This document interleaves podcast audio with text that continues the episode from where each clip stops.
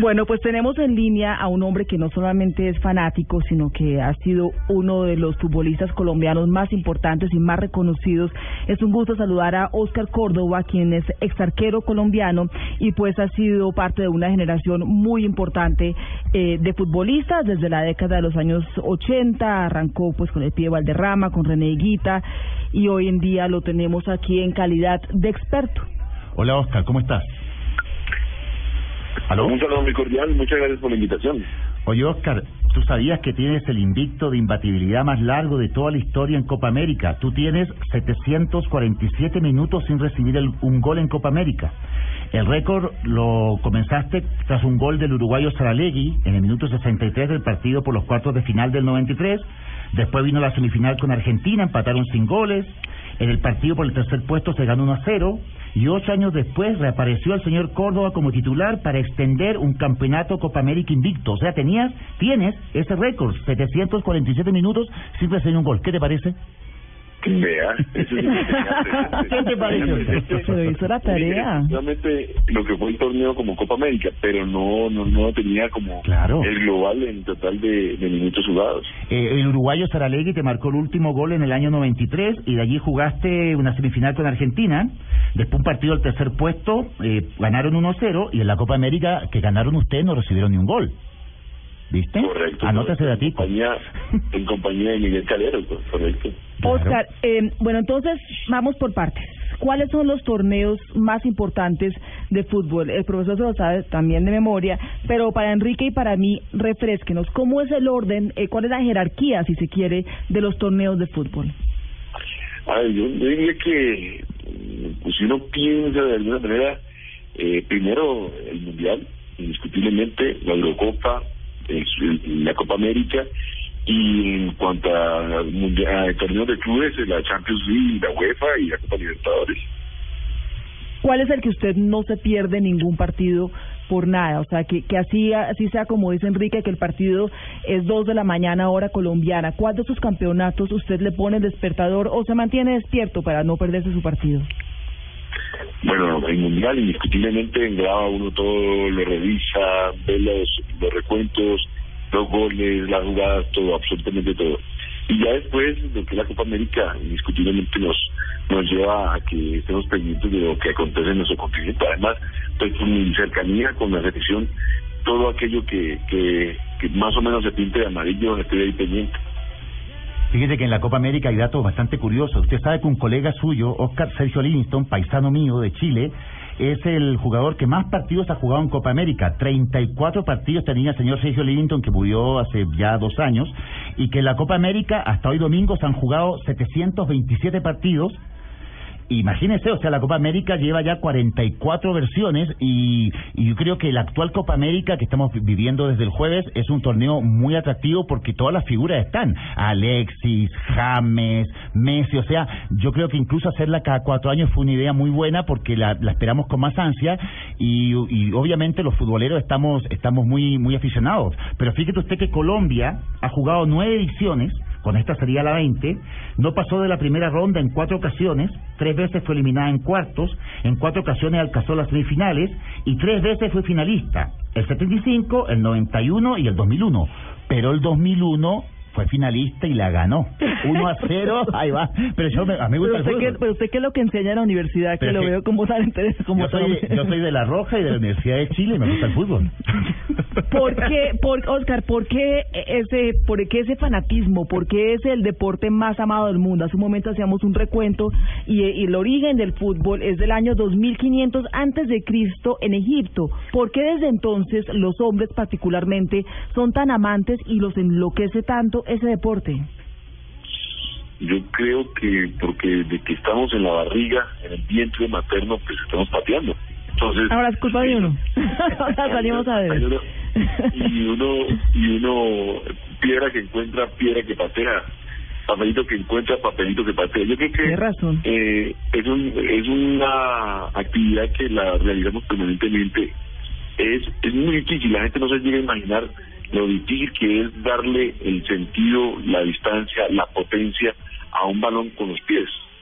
Y eso, creo que ese grado de dificultad es la que lleva a que nos veamos tan tan identificados con este deporte.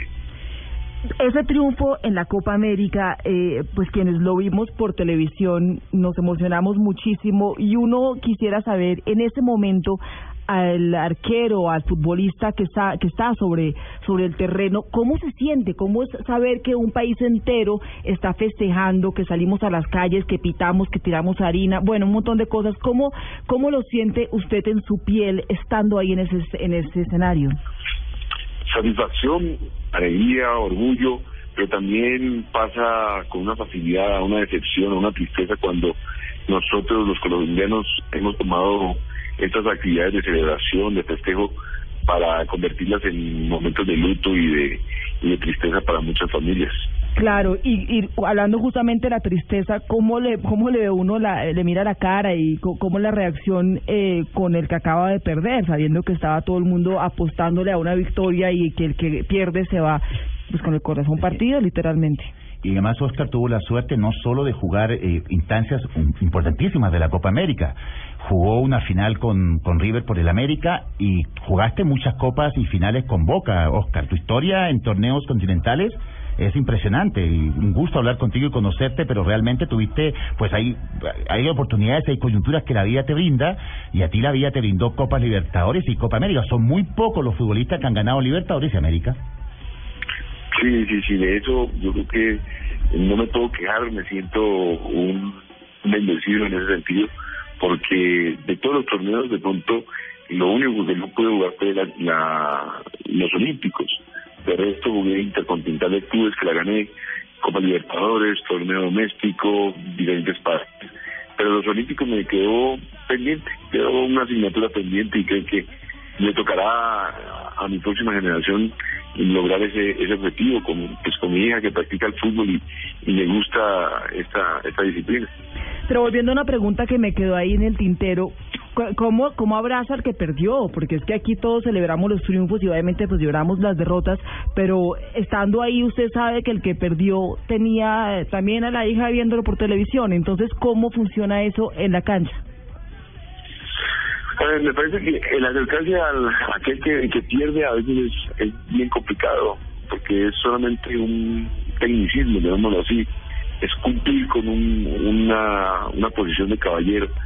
En ocasiones uno encuentra con las personas en la cancha con las cuales tienes algún tipo de química y te puedes acercar. De eso lo tratas de evitar porque puede sentirse como una burla. El que celebra rico, lo disfruta, pero trata uno en la cancha, te lo digo, en lo personal, si te traté de no acercarme al rival porque a veces se siente como cínico.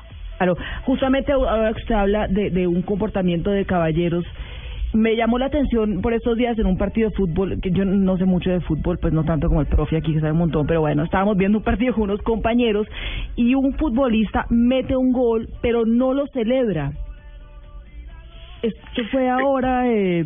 Generalmente se hace cuando... No, pero cuando sí pertenecía... Entonces yo pregunté a quienes estaban ahí, digo, pero no entiendo, acaba de meter un gol y cuando lo van a abrazar los compañeros, alza las manos y dice, no, yo no lo celebro. Pregunto y me dicen, es que cuando ha jugado con el equipo al que le acaba de meter el gol, por ser caballeros, ¿no lo celebran? Más es por su historia. El fútbol nos lleva a una dinámica de hoy estoy aquí, mañana puedo estar en cualquier parte del mundo.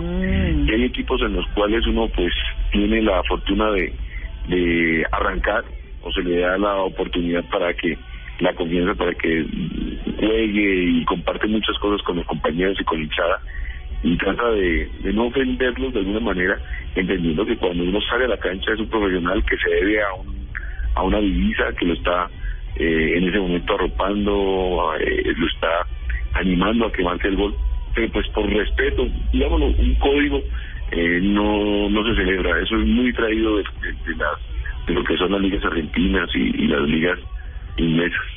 Hablando con el corazón, todos tenemos la sensación de que Colombia está llamada en esta Copa América a hacer cosas muy importantes, pero hablando con la cabeza, ¿qué posibilidades tiene la selección Colombia? ¿Es una de las favoritas o quiénes son las favoritas para ganar esta Copa América? Me parece es que hoy día estamos hablando de 4 selecciones que son las que se ganan el favoritismo de la mayoría de la gente. Chile por ser local, Brasil por ese pique histórico después de ese mundial tan mal jugado, Argentina y Colombia por los jugadores que en este momento están presentando un gran nivel. La Copa América, torneos cortos te llegan a que equipos que no tienes en cuenta den golpes, den campanazos y se monten como figuras en cierto momento. Vamos a ver quién va a ser esa selección que en este torneo va a voltear duro. Sí, lamentablemente también el fútbol está muy relacionado con la violencia, con frecuencia en países árabes, recientemente en Egipto, sucede también mucho en Europa y en Colombia, pues cada hay un partido, la última copa local que jugaron por lo menos 7 muertos, pero hay un episodio en la historia de Colombia que no podemos olvidar y fue el 2 de julio de 1994. Así tuvieron que reportarle al país algunos colegas una noticia que para siempre ha manchado de sangre el fútbol colombiano. Colombia estremecida, el deporte mundial de luto. Asesinado esta madrugada en Medellín, el defensa colombiano Andrés Escobar. 50 millones de pesos de recompensa a quien dé información para capturar a los asesinos. Medellín y Colombia claman justicia. El vicepresidente electo de Colombia ofrece investigar hasta las últimas consecuencias la acción de la mafia en el fútbol. Mal haríamos en decirles buenas tardes. Óscar, esto es NTC Noticias. Está el periodista Félix de Beduti, por supuesto, está contando sobre el asesinato de Andrés Escobar. ¿Cómo vivió usted, siendo colega, siendo parte de ese medio, ese momento tan trágico donde asesinaron a este hombre, a quien culpaban? Pues él metió un autogol durante la Copa del Mundo en 1994 y algunos lo culpaban de haberlo hecho de manera intencional. ¿Cómo vivió usted ese momento? Con tristeza, preocupación. Me parece que no era algo que debía desencadenarse de esa manera. La vida humana vale mucho. Perdimos ese real valor del ser humano, de la vida, y eso pues entristece no solamente a los colombianos sino al mundo entero. Sí, claro, es un episodio para reprochar. Ojalá nunca más se den a repetir, no solamente en el fútbol sino en todos los ámbitos, en todos los espacios de vida. Pero imagínese que el partido Cali-Medellín hace un par de días no solamente dejó 7 muertos sino también 53 heridos, porque esa tendencia también, y no solamente los colombianos, porque en Europa se da muchísimo, en Inglaterra se da con frecuencia, porque a veces genera también esa violencia, esas barras bravas, esa competencia entre equipos, se sale de las canchas de una manera no sana. Parece que se está tomando el fútbol como excusa para la reunión de violentos, voy a decir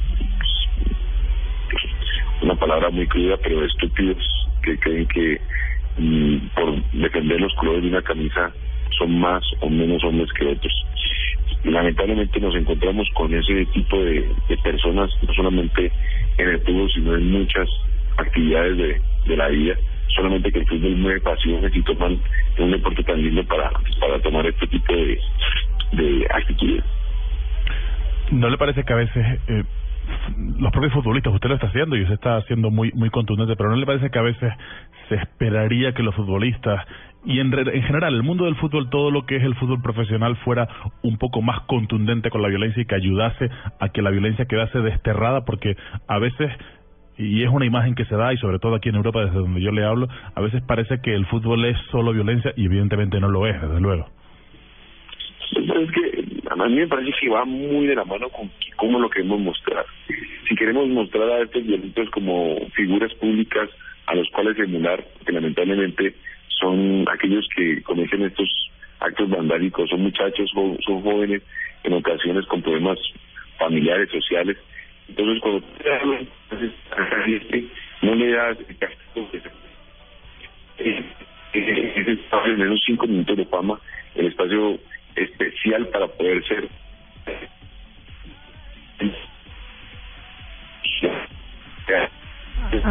lo estamos perdiendo, hombre, qué lástima. Estamos viendo la comunicación. Bueno, conversábamos con Óscar Córdoba, exarquero colombiano. Y profesor, la sensación que da es primero que es un hombre culto, que un hombre conoce lo suyo, pero también que el fútbol es mucho más que pegarle a una pelota, que detrás de eso hay historia, hay análisis, hay ciertos códigos de comportamiento.